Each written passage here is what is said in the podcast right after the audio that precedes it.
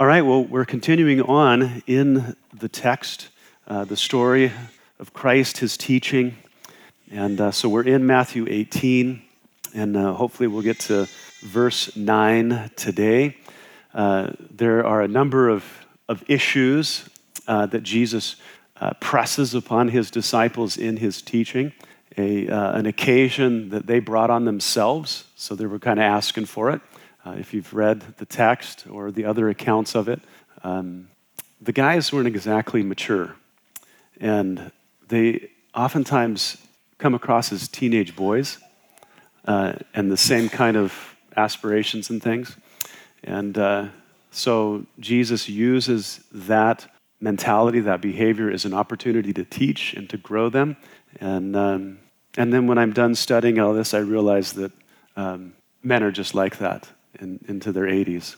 So uh, I look forward to those days. Well, I'd rather Jesus just come back, and because uh, that would be a long time, wouldn't it, for me to be 80? Because I'm so young. so all things in the text, stop that. All things really in the text are related to the kingdom.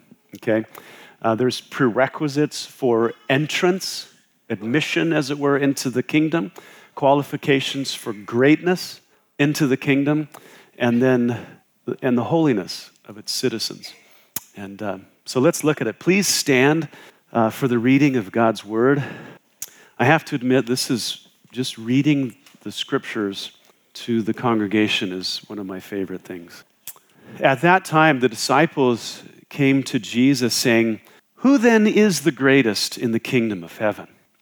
Then Jesus called a little child to him, set him in the midst of them, and said, Assuredly, I say to you, uh, unless you are converted and become as little children, you will by no means enter the kingdom of heaven.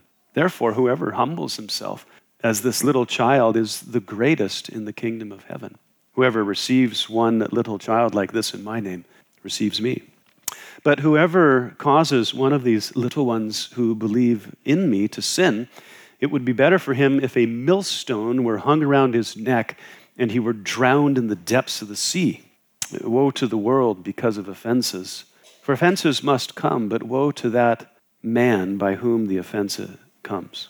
If your hand or foot causes you to sin, cut it off and cast it from you. It is better for you to enter into life lame or maimed rather than having two hands or two feet to be cast into the everlasting fire. And if your eye causes you to sin, pluck it out and cast it from you. It is better for you to enter into life with one eye rather than having two eyes to be cast into hell fire. Father, Lord, we thank you for your word. I thank you that it seems like nobody else, Jesus brings just the truth. And we have many thoughts and ideas about many things. And Lord, we need you to bring truth to us, to bring perspective.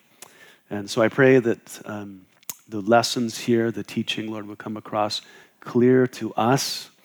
And Lord, that we would grow uh, toward your intent and that you'd be glorified. So thank you, Lord. We love you. In Jesus' name, amen. Yeah, go ahead and be seated. Return to verse 1 with me. So it, I guess it, it kind of is hard to imagine a bunch of grown men having this discussion.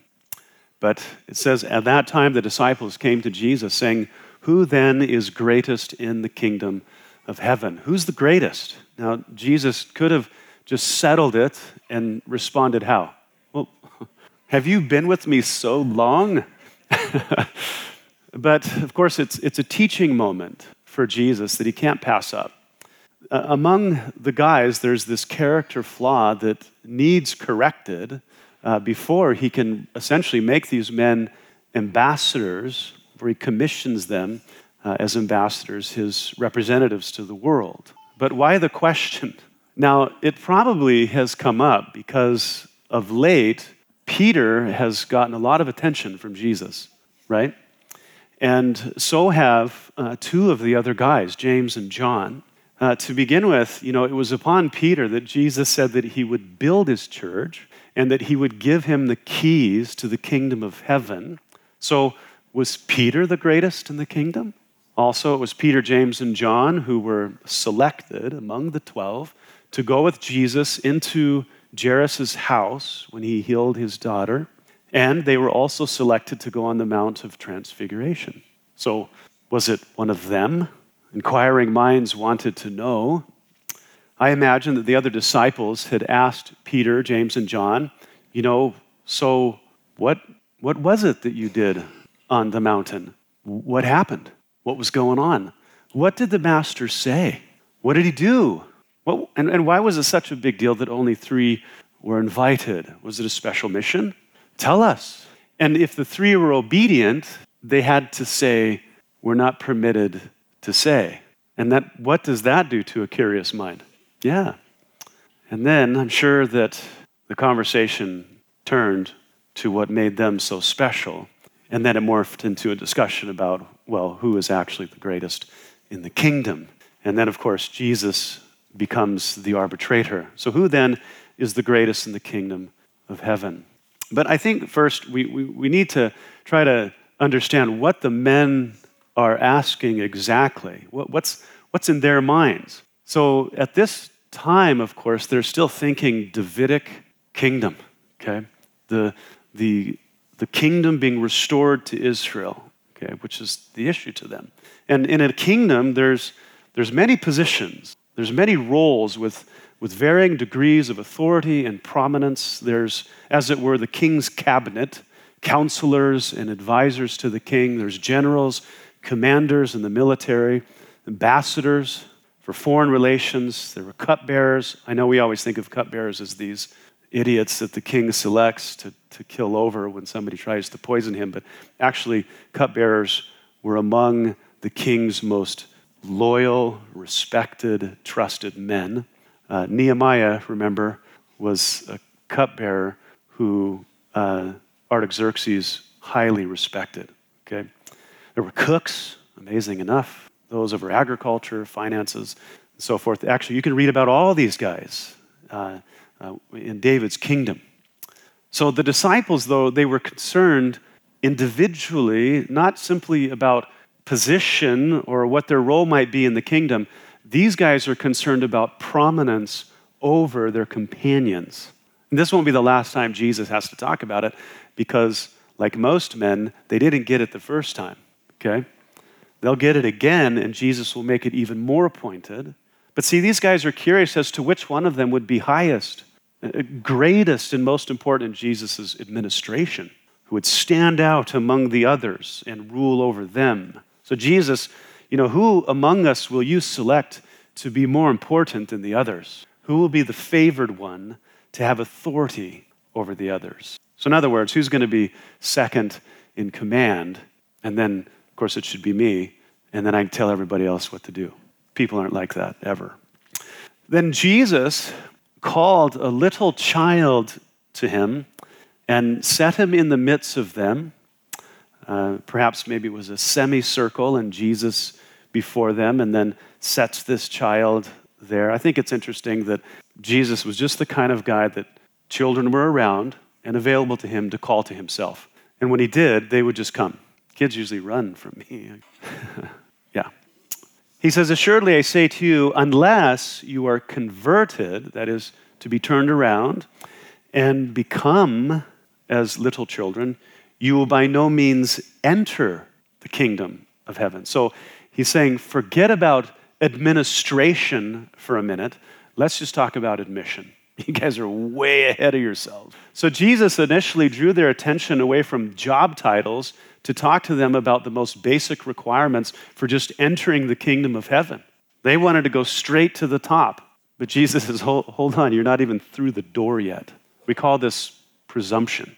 Presumption. So Jesus begins by presenting this very small child to them, saying that without first converting, without turning around and then being transformed, as it were, becoming like children, you would just be excluded from the kingdom. In the Greek language, there's actually a, a double negative there, and it's like saying that they won't, no, not by any means enter the kingdom without first meeting this initial prerequisite, well less gain any prominence in it. And the sternness in Jesus' response really is a rebuke to their arrogant, self seeking presumption. Okay? Their question should have been more along these lines You know, Lord, we're, we're not even worthy to be in your kingdom, but if you'll have us, we would be happy mucking out stalls and, and cleaning out bathrooms if we could be so presumptuous. You get it? That's the way they should have approached this. But instead, they've not only taken for granted that they'll be in the kingdom, they think they deserve the highest positions of power and authority in it. They put themselves at the head of the line, thinking themselves worthy to be over their companions. So, this child in the midst, Jesus says, this is where entrance into the kingdom begins. This is where it all starts. What does that mean? What does it mean to be converted and to become in this context? Uh, you know, I think it's the immediate and most obvious things. They're the major, it's the major contrast between the child and the disciples. They're big and strong, and the child is small and vulnerable. Which one do you want to be? Yeah. The boys think very big of themselves, and the child knows himself to be of low estate. They, they fancy themselves significant. The child views himself as non essential. They have visions of grandeur but the child is content playing in the dirt, right? They are, the boys are proud and arrogant, presumptuous, and the child is humble, timid, and just unassuming, okay?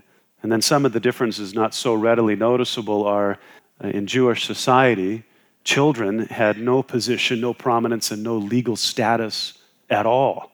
But these men, before the Son of God, are intoxicated with the idea of position, power, prominence, and authority. So Jesus placed the least of society among those that thought they should be the greatest and said, Here's what it takes to be great, just for entrance, rather. But they thought they were something, they were high minded. Uh, something came to mind, uh, something that happened a few years ago with one of my kids. It was a couple years ago, maybe three years ago, I was cutting some sheet metal with a grinder. Of course, there was lots of noise and there were lots of sparks. And I noticed that my son Asher, who at the time was about seven, and Asher was watching with wonder in his eyes. And so I stopped and said, Asher, would you like to give it a try?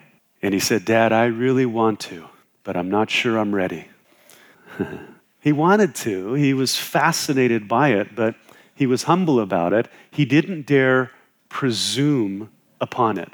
Yeah. He was sober minded about himself and his abilities. But these men had granted themselves rank without meeting requirements. So, in some ways, many ways, they were the very opposite of the child. To better reveal the difference between them um, and the attributes of a child, there's some great examples in Scripture. Many, I don't have time for a lot of them. For starters, uh, the child had an insignificant view of himself. The child didn't think highly of himself. Uh, this was, in fact, what qualified King Saul in the early days of his reign over Israel. He, he thought himself initially as being the most insignificant guy that there was. But in the latter days of his reign, he thought too highly of himself. Uh, the prophet Samuel uh, later brought this to his attention, but by that time it was too late. The exchange went like this Samuel said to King Saul, He says, When you were little, now remember, Saul was a massive human being. He was head and shoulders taller than everybody. He says, But when you were little in your own eyes, were you not head of the tribes of Israel, and did not the Lord anoint you king over Israel? His humility was his greatest quality. He was poor in spirit, which really was the prerequisite for his position. But over time, his position and authority went to his head, and then he became presumptuous, even to the point where he thought he could ignore the Lord's commandment and, and even lied to Samuel about it. He says, Well, I've fulfilled the Lord's commandment. I've, I've slaughtered the Amalekites. And Samuel says, Wait a second. I hear the bleating of sheep, I hear the lowing of cows. And what is he doing here? The king, Agag. It's crazy. And then Samuel rebukes Saul for his rebellion. And of course, Saul is resistant to it. And Samuel turns to leave Saul, and Saul grabs a hold of his robe and it tears. So Samuel turned to Saul and said, The Lord has torn the kingdom of Israel from you today and has given it to a neighbor of yours who is better than you, who's greater than you. Well, who would be better than Saul? Well, apparently, for starters, someone who was little in their own eyes, who wasn't arrogant or presumptuous, but humble and unassuming. And so the anointing of God was given to a man who was after God's own heart, to David. He was a shepherd boy, the youngest in the home, a kid who had no idea at that moment what he was capable of by the Spirit of God, right? Yeah. So the disciples, for no good reason, thought themselves more important than they were, too highly of themselves, and they thought too little of their companions. And you know, this wasn't new information for these men, for Jesus had already taught them. He said, Blessed are the poor in spirit, for theirs is the kingdom of heaven. So it's the humble, the unassuming, the meek, those who are little in their own eyes, who aren't so presumptuous as to think they deserve anything good from the Lord. He says, To these belong the kingdom of heaven. Someone with a sober opinion of themselves. That qualifies them. Another example comes from Job. You know, at the beginning of the book, the Lord provides this estimation of the man. And then at the end of the book, Job provides an estimation of himself. It's interesting. Here's God's appraisal of Job. He says, There was a man in the land of Uz whose name was Job, and that man was blameless and upright and one who feared God and shunned evil. Understand, this is the Holy Spirit's evaluation of Job. How accurate is it? 100%. Okay? That's what God said about him. Job, going into this tragedy, is already blameless, upright, already feared the Lord, he already shunned evil, but apparently one can have a deeper understanding of their own insignificance. After all this tragedy and heartache, toward the end, God confronted Job later in the book. And then Job he then sees God, as it were, and then himself in light of God's holiness, God's majesty. And out of that experience came this sobering confession from Job. He said, I have heard of you by the hearing of the ear, but now my eye sees you. Therefore, I abhor myself and repent in dust and ashes. The, greater vision one has of God, the, the greater clarity one has of himself. Now, when we're all busy comparing ourselves among ourselves, which Paul says is foolish, we don't look so bad. But when the infinite majesty and holiness of God is before us, we become really, really small. It's like when we consider the, the, the just the massiveness of the universe. And then there's us. God is infinite, we are finite. It's amazing. However small Job was in his own eyes before this moment, compared little to the microscopic view he had afterward. And it was at this point of extreme humiliation that God granted Job relief and restored his life. There's a lesson there, isn't there? Yeah. Job didn't become less, he just saw himself in truth. Little children come totally dependent. They really have nothing to offer. They're insignificant in terms of their contribution. They have no rights and they're totally at the mercy of those over them. They're like kind of like the prodigal son who came to his senses and said, I will arise, I will go to my father, and I will say to him, Father, I have sinned against heaven and before you, and I am no longer worthy to be called your son. Make me like one of your hired servants. So the prodigal had previously exalted himself, which then through prodigal living it brought him very, very low. And so he humbled himself in his mind to his true estate and said, I'll be a servant. I'll be a servant. And then, of course, his father exalted him. Jesus said, He who exalts himself will be humbled, and whoever humbles himself will be exalted. Matthew 23 12. So it was by way of humility that the prodigal was restored to a place of honor. And then, of course, there's the ultimate example of Christ, who it's difficult to describe from where he began to where he ended up, right? Uh, being God, the creator, the exalted one of heaven, the object of angelic wonder, humbled himself by coming in the flesh as a man and took on the role of a servant, surrendering all of his rights and prerogatives, who did not come to be served, but to serve and to give his life a ransom for many. So his obedience to the Father, his low reputation, took him to the cross. And what does Paul say at the end of Philippians 2 there in that section? Therefore, the Father has highly exalted him. He came low, and then the Lord brought him up. The high king of heaven became the lowest servant on earth. So Christ showed us by his example, of course, way better than a child, the way of humility, which is the only way into the kingdom. But then what? Once you're in the kingdom, what is the way of the kingdom? Not much different. Therefore, whoever humbles himself as this little child is the greatest in the kingdom of heaven. So, back to the issue of greatness, Jesus points out that the same requirements for admittance into the kingdom are the same qualifications, we might say, for administration in the kingdom. We don't get in by humility and then acquire positions of prominence by arrogance and ambition. In the kingdom, you know, lowness is highness, small is great, little is big. In this kingdom, the least are the greatest. No one graduates from humility. Wouldn't that be nice? But then you would be proud that you accomplished that. And uh, you'd have to go back to elementary school and start over again. Nobody graduates from humility, they just grow deeper in it. The way up is down. Uh, we would say that elevation is by way of humiliation. People confuse, uh, they think that there's a difference between humility and humiliation.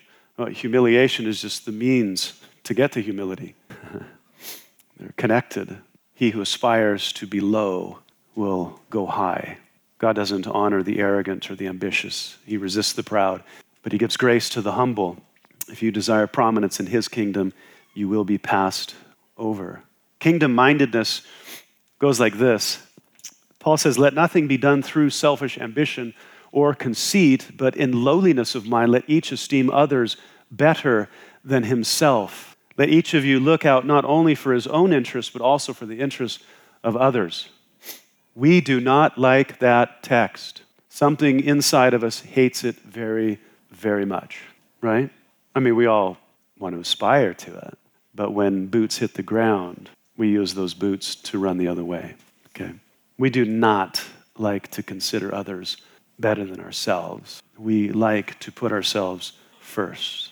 But the scriptures, the, the kingdom mind is that it's not about me, it's about others. Each of the disciples wanted to be first, but God insisted that they strive to be last, to put others first, to consider others better than ourselves. Paul says, he says, Be kindly affectionate to one another with brotherly love, in honor, giving preference to one another.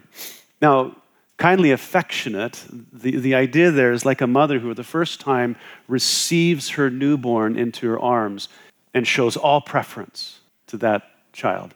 Kindly affectionate, philostorgos. It's tender familial affection. This kind of affection shows preference for others. It puts them first, it yields to them. So, humility is the prerequisite for both entrance and administration. And too often and too easily, I think we embrace the world's opinion of greatness as the quality that God is seeking. They think God is looking for the most winsome personality the most eloquent, the best looking. That puts a lot of us out. The most commanding, the most intelligent. How many PhDs in this room? No, let's not do that. How many of you don't have PhDs in this room? Bunch of losers, man. Who are you anyway? but God in the scriptures, He has just so clearly demonstrated, both by way of communication and by those He selects, that what His standard is it, the weak and simple. God has chosen the foolish things of the world, the weak things. So if you have a prayer for yourself, what should it be? That you would be weaker, that you would be simpler. It's the humble. So pray for humility. It's for faithfulness. So pray for being loyal. You know, when I, I think, and, and I thank God for Pastor Chuck, that for him, as he just was this machine of putting people in ministry and starting works all over the world, he was just always telling guys just be yourself and be faithful. Don't, don't ever try to be like somebody else, whether it's a, a Hollywood personality or another pastor or whoever. Be yourself and just be faithful. That's, that's how quality is really measured. So it doesn't matter what personality you have, what you look like, what your eloquence is like or whatever. It's, it's, it's about being faithful. That's how Jeremiah was measured, because he didn't have any results among people. He had no converts. He was exalted by God. He was faithful. Amen? Was faithful. It's measured by those who have faith, who trust Him. So pray for greater faith. It's humility. Let's, let's move on in the text. Seems to change course a little bit, but Jesus is just, he's not just answering their question, he's using this as a, a broader teaching uh, uh, opportunity. He says, Whoever receives one little child like this in my name receives me. Whoever causes one of these little ones who believe in me to sin, it would be better for him if a millstone were hung around his neck and he would drown in the depths of the sea. Jesus is going all mafia. Before, initially, it was a matter of converting and becoming as little children, and now it's an issue of receiving and protecting little children. Now, some people believe that Jesus is just using the little child as an illustration of those who are young in the faith. It's possible. Uh, I'm not convinced yet. But not only must we become as little children, we must also receive them and guard their tender faith, whether it's a child or it's a young believer, okay? Because children were considered you know, it's, it's because the children were considered the least valuable class within Jewish society, had no legal rights. It was to show them preference that was a demonstration of humility. You see, we want to associate with not the lowly, as Paul says in Romans 12. We want to associate with those that um, can contribute to us, right? But in the Jewish culture, to associate with the lowly, the, the least significant, and that can transfer to our culture as well, that demonstrates humility. And in the context here, it's equated with receiving Christ. Of course, the two are not the same, but it would show a grave inconsistency to profess that you've received Christ, that you have the disposition of the kingdom when you will not receive a child. Children are no minor class in the mind of God or his kingdom. As Jesus will say later, for of such is the kingdom of heaven. They're important to him. So, in this one sentence, I believe Jesus reveals the danger that can come out of culture. Let me explain. For what a culture values or disregards can be extremely distasteful to God. The culture did not value little children, the Jewish culture. That should have been the culture elevated them more than any culture on the planet because of the scriptures. For example, in scripture, the unborn, the unborn were granted more protection than an adult male.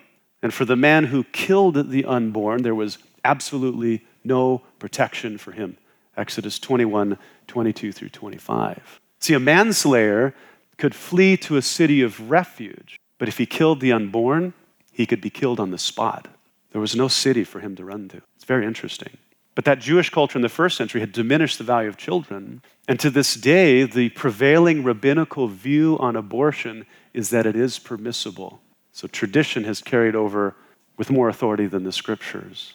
So culture quite often permits what God hates, and that is why we do not take moral lessons from our culture, but from the scriptures.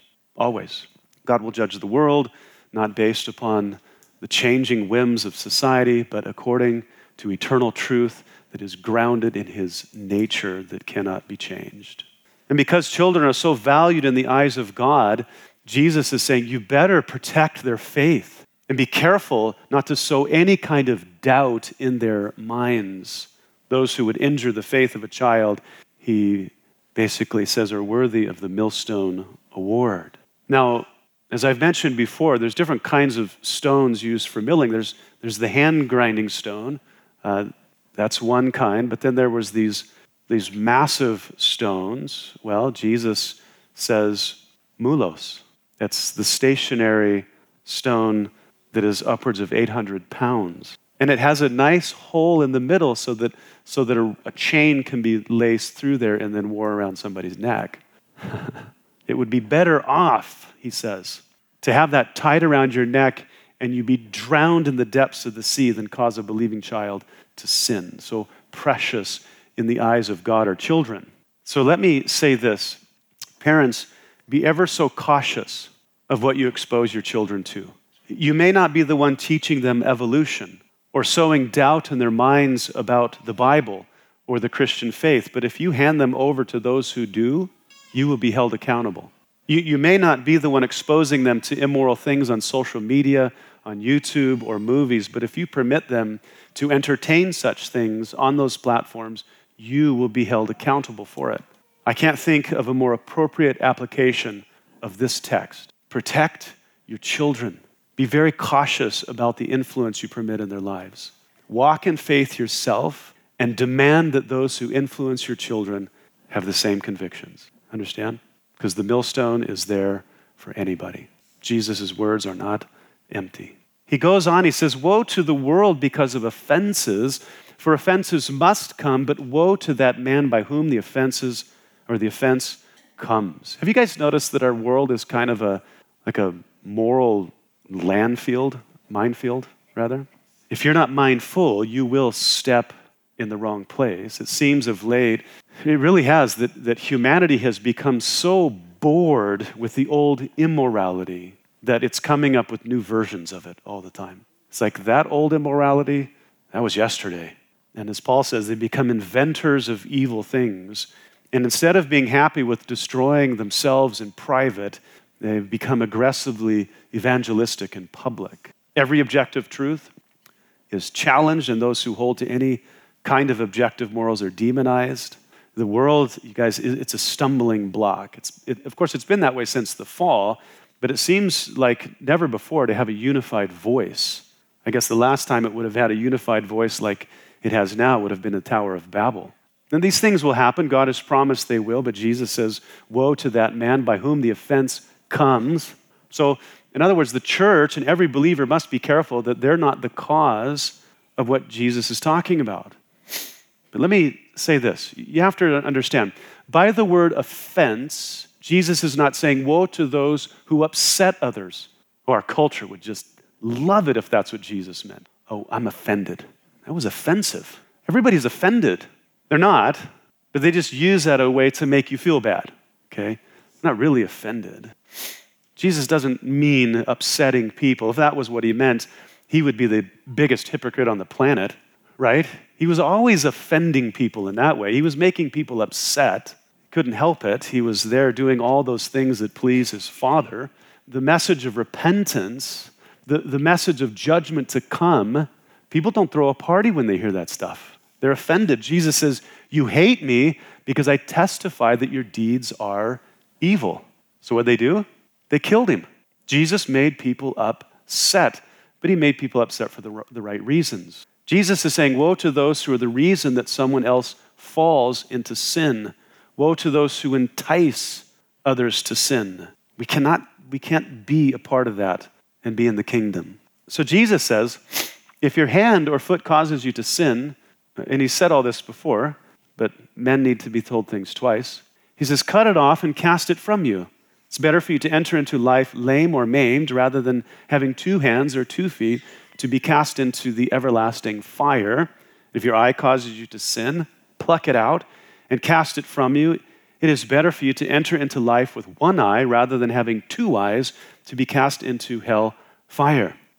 Uh, it's bad enough that we have to be on guard for all of the stumbling blocks that are out there, we have to be mindful of ourselves being a stumbling block, right? How many guys don't need any help from the world? Yeah. Now, of course, the illustration here is not meant to be executed literally. We, you guys all understand that, right? Apparently, you do. You still have all of your limbs and your eyes, okay? If Jesus did mean this literally, we would all be blind amputees. it's not our bodies, our limbs that cause us to sin. Jesus has already stated very clearly it's, it's what's in here. Our hands, our eyes, our feet, they just obey orders. They're instruments of sin rather than the cause. It's, we're the culprit. We're responsible. We're accountable. But that being the case, what Jesus is trying to say here is that radical measures are required to get sin out of our lives. Right? That's what he's saying. Desperate sins call for desperate measures. And it's true, if our hands and eyes were the actual cause of our sin, it would be preferable to remove them. Jesus says it would be better to live without them in this life than to burn in hell with them. Because sin is so deadly to the soul, serious measures should be taken to eradicate it. So, what are you doing to get sin out? What have you removed from your life that is destroying you? Who have you excluded that is drawing you away from Christ and His Word? Now, most often, the, the necessary measures are the most obvious things. So I'll just try to be obvious. If you're having sex with someone that's not your spouse, well, you know exactly what to do, remembering that the Holy Spirit says that no fornicator will enter the kingdom of heaven, 1 Corinthians 6. Well, Pastor, I, I'm saved. I was baptized. I don't care. The Holy Spirit said, No one practicing these things enters the kingdom of heaven. If you're using a substance that alters your state of consciousness, limits your ability to think with sobriety, or erodes your self control. You know what needs to be done, remembering that the scripture says that no drunkard will enter the kingdom of heaven. Now, of course, I know when I say drunkard, our minds immediately turn to alcohol as the problem. But that's like saying that porn is only in motion picture. Alcohol is just one way to accomplish the same end. It's the result that is the issue. When a substance brings us to a place, uh, as the scriptures say, dissipation, we've lost sobriety. We're high, we're stoned, we're wasted, we're baked. Everybody knows what I'm talking about, right? Do I need to use some other euphemisms? Dissipation speaks of the loss of restraint, self control, especially in the context of moral things. I don't know how many people I've known that did things, said things, or thought things they would not have if they weren't drunk or high. Well, I'll have you know, Pastor Ben, it's all legal these days and so is murdering children in the womb. So, what's your point? Okay. I'll have you know that not everything that is legal is moral, and on the day of judgment, God will not consult the laws of Washington or the United States when he judges. Every form of immorality, listen, in America today that is legal was legal in the Roman Empire when the New Testament was written. You could have sex with whoever you wanted, whether it was a man or a woman, someone of the same sex, a slave, or even a child. You could kill your babies in or out of the womb. You could even identify as the opposite gender. You could put whatever substance in your body that you wanted. And if you wanted all of that on steroids, you could go to Corinth, just as people go to Amsterdam today. One philosopher said, The journey to Corinth is not for every man. All these things were legal when the Holy Spirit inspired the New Testament and he has never stopped condemning them. Just because America legalizes it or a culture permits it does not make the practice acceptable to God. As believers, we belong to a different community whose king is Christ. His word sets the tone. It is it develops the culture, the moral boundaries, and the obligations. We're in this world, but we are not to be of it, Jesus said. James said, Adulterers and adulteresses, do you not know that friendship with the world is enmity with God? Whoever therefore wants to be a friend of the world makes himself an enemy of God. Now, just like the prophets, James is using some terms here that doesn't mean, like here, adulterers and adulteresses. It's not referring to actual adultery, but to any kind of unfaithfulness to God and His Word. Friendship with the world, participating in its depravity, puts you at odds with God. Pastor Ben, why are you being so harsh? I'm not being harsh, it's in the text. In four verses, Jesus has promised the Millstone Award. He's pronounced two woes and threatened his audience with everlasting fire and hellfire. Get off my back. when Jesus began, it was an issue of prerequisite for entering the kingdom, then it was for greatness in the kingdom, and now it regards the holiness and purity of its citizens. Jesus is communicating the standards for his people, not being harsh. The most loving thing I can do for anyone entangled in sin is to warn them of danger. And if you plan to avoid that danger, you must repent. You must turn to God and you must live according to his word. You must, as Jesus says, take radical measures to be free before it's too late. You must cut away, you must distance yourself from everything that entices you. You must flee from wrath, lest you get caught up in it. As the old divines would say, you must hide yourself in the wounds of Christ, who was punished in your place. Because if he does not take your place in judgment, you will find yourself in judgment. Did I mention repentance? If you don't, justice will call for your blood. The time is short. James says the judge is standing at the door, and when he enters the room and takes his seat and calls the court to order, scriptures say at that moment it's too late. So, as Jesus is saying here, it's time to humble yourself, to depart from sin. And if you do, he will cleanse you and he will grant you entrance into his kingdom. Let's pray. Would you stand with me?